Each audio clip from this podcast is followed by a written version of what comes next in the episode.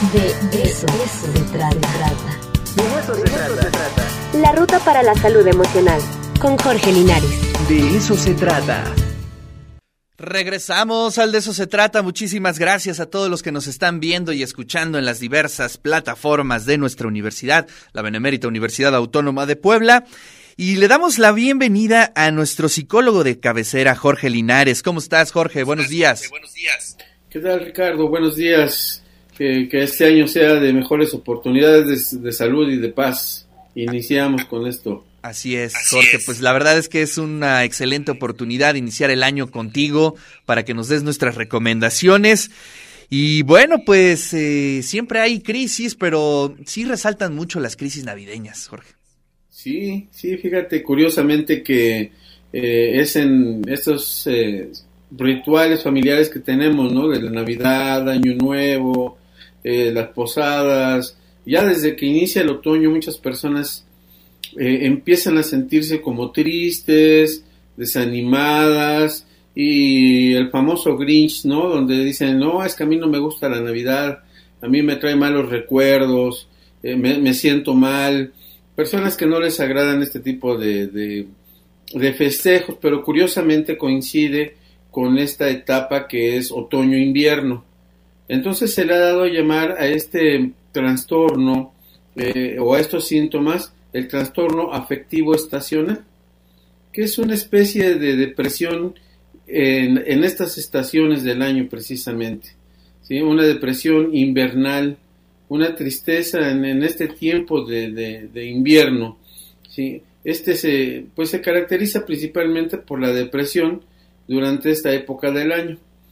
No se tiene eh, bien establecido cuáles son las causas que generan este trastorno. Pero hay algunos estudios en donde se han visto que ese es causado por la respuesta del cerebro a la disminución de la exposición a la luz natural.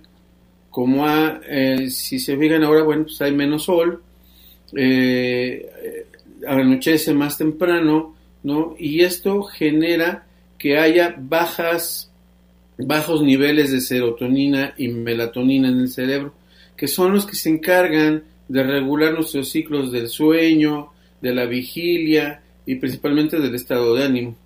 ¿sí? Esto, bueno, este trastorno inicia en otoño. Por eso muchas personas tienen estas reacciones de tristeza, de, desesperanza, se sienten deprimidos, se sienten eh, que no son útiles, ¿sí? hay una desesperanza, principalmente abunda la tristeza. La energía es reducida. Tienen también pérdida de concentración y pierden el interés por las actividades cotidianas que se desarrollan. Hay problemas para dormir eh, o, dormir demasiado. Eh, en algunas personas incluso puede haber náuseas, puede haber pérdida del apetito, antojos de alimentos en cantidades eh, grasosos en grandes cantidades o, ricos en carbohidratos, los pastelitos, los chocolates. En algunos jóvenes, más o menos la etapa en que se, se, empieza a desarrollar este trastorno es en la adolescencia hasta los 35, 40 años de edad. Luego va disminuyendo, pero continúa, persiste el estado de tristeza. Pero algunos jóvenes presentan pensamientos suicidas. La pérdida de peso o el aumento de peso también son características de este tipo de trastorno, pero te repito, tiene que ser eh, concretamente en, esta etapa otoño-invierno. Durante el año puede haber periodos de tristeza, de, episodios depresivos, pero se van a, incrementar y se van a hacer más intensos durante este periodo. Las causas que, por las que posiblemente se pudiera dar ese trastorno no, no se conocen Sí, eh, pero... Y, digamos, una fuente donde nos aclare esa parte. No, no hay una, una eh, investigación muy concreta. Sin embargo, debido a las eh, características que se presentan y dependiendo de la etapa en que se presentan, el manual diagnóstico, el DSM5, que es el manual en el que nos basamos para los diagnósticos clínicos, establece estas características de acuerdo a ciertas estadísticas que se han dado de estos trastornos. Y es muy característico este trastorno porque se da en otoño e invierno. Y no sé si te has dado cuenta, pero hay un gran número de personas que no les agrada la Navidad. No les dicen, no, ya viene la Navidad, a mí no me gusta.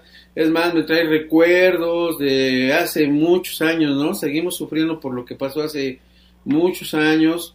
Bueno, y principalmente eh, en estas dos Navidades, estas dos últimas Navidades, pues sí hemos tenido ciertas, eh, eh, pues malas noticias, pérdidas, la pandemia.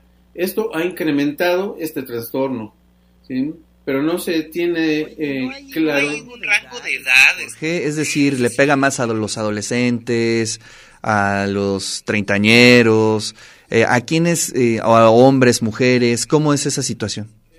Es, equivalente, es decir, de los más o menos entre los 18 a los 35, 40 años, es donde más se presenta este tipo de trastorno, pero curiosamente se presenta más o se manifiesta más con las mujeres, más que con los hombres.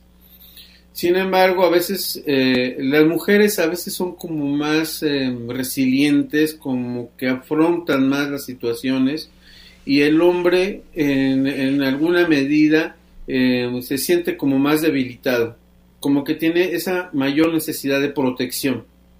Esa es una también una cierta característica pero generalmente es entre los 18 y los 35. Puede variar un poco entre los 13, 14 años, pero estadísticamente se ha demostrado que es a partir de los 18 años hasta los 35 años, 40 años, y luego van disminuyendo estos síntomas este, en, en, este periodo otoño-invierno.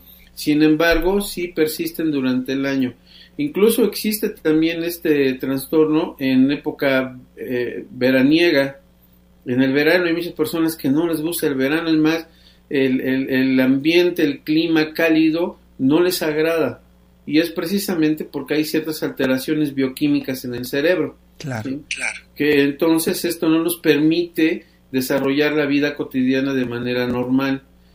Ausencia de sueño, exceso de apetito, querer comer algo dulce eh, o, grasa, ¿sí? disminución de nuestra energía para realizar actividades. Desde luego que hay que hacer un, buen análisis, un profesional, puede ser un psiquiatra, un médico, un psicólogo, que hace un buen análisis de estas características. No quiere decir que si me siento un poco desanimado en Navidad ya padezco de este tipo de trastorno. No, hay características que el profesional tiene que ir investigando. Tiene que a través de, la entrevista, a través de, a través de las características que presenta o manifiesta a la persona o quien, sea el cuidador o quien convive con esta persona. Por eso hay que tener cuidado al diagnosticar este tipo de, trastorno. Claro. Pero que, aunque no se escucha mucho, es muy común experimentarlo. Híjole, bueno, pues ahí es que acertado y además conveniente para estos momentos, Jorge, que nos platique sobre esta situación. Y bueno, pues eh, en caso de estar así, eh, pues acudir a nuestro especialista, ¿qué hacemos en ese caso, Jorge?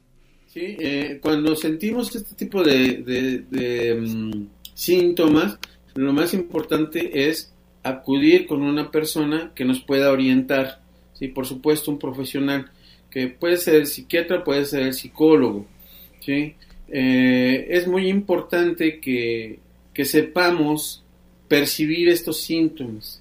Aparte que las personas que conviven con nosotros nos pueden decir cómo nos observan, cómo nos perciben, pero que nosotros también sepamos que estos síntomas a veces no es algo normal, ¿sí? La desesperanza, el vacío, la pérdida de actividades, el querer comer mucho, dormir mucho o no dormir, en fin, la irritabilidad, ¿no? También el enojarme y no poder administrar ese enojo. Cuando yo percibo todo esto, requiero de ayuda. ¿Por qué? Porque ya no voy a poder regularlo, no voy a poder eh, administrarlo, más que controlarlo, sino administrarlo. ¿sí? Entonces debemos acudir precisamente con profesionales que nos orienten, que nos ayuden y que nos apoyen dándonos información para entender qué es lo que me está pasando. Si yo entiendo lo que me está pasando, seguramente voy a poder administrarlo. Quizá no lo voy a poder evitar, pero sí voy a poder administrarlo de manera adecuada.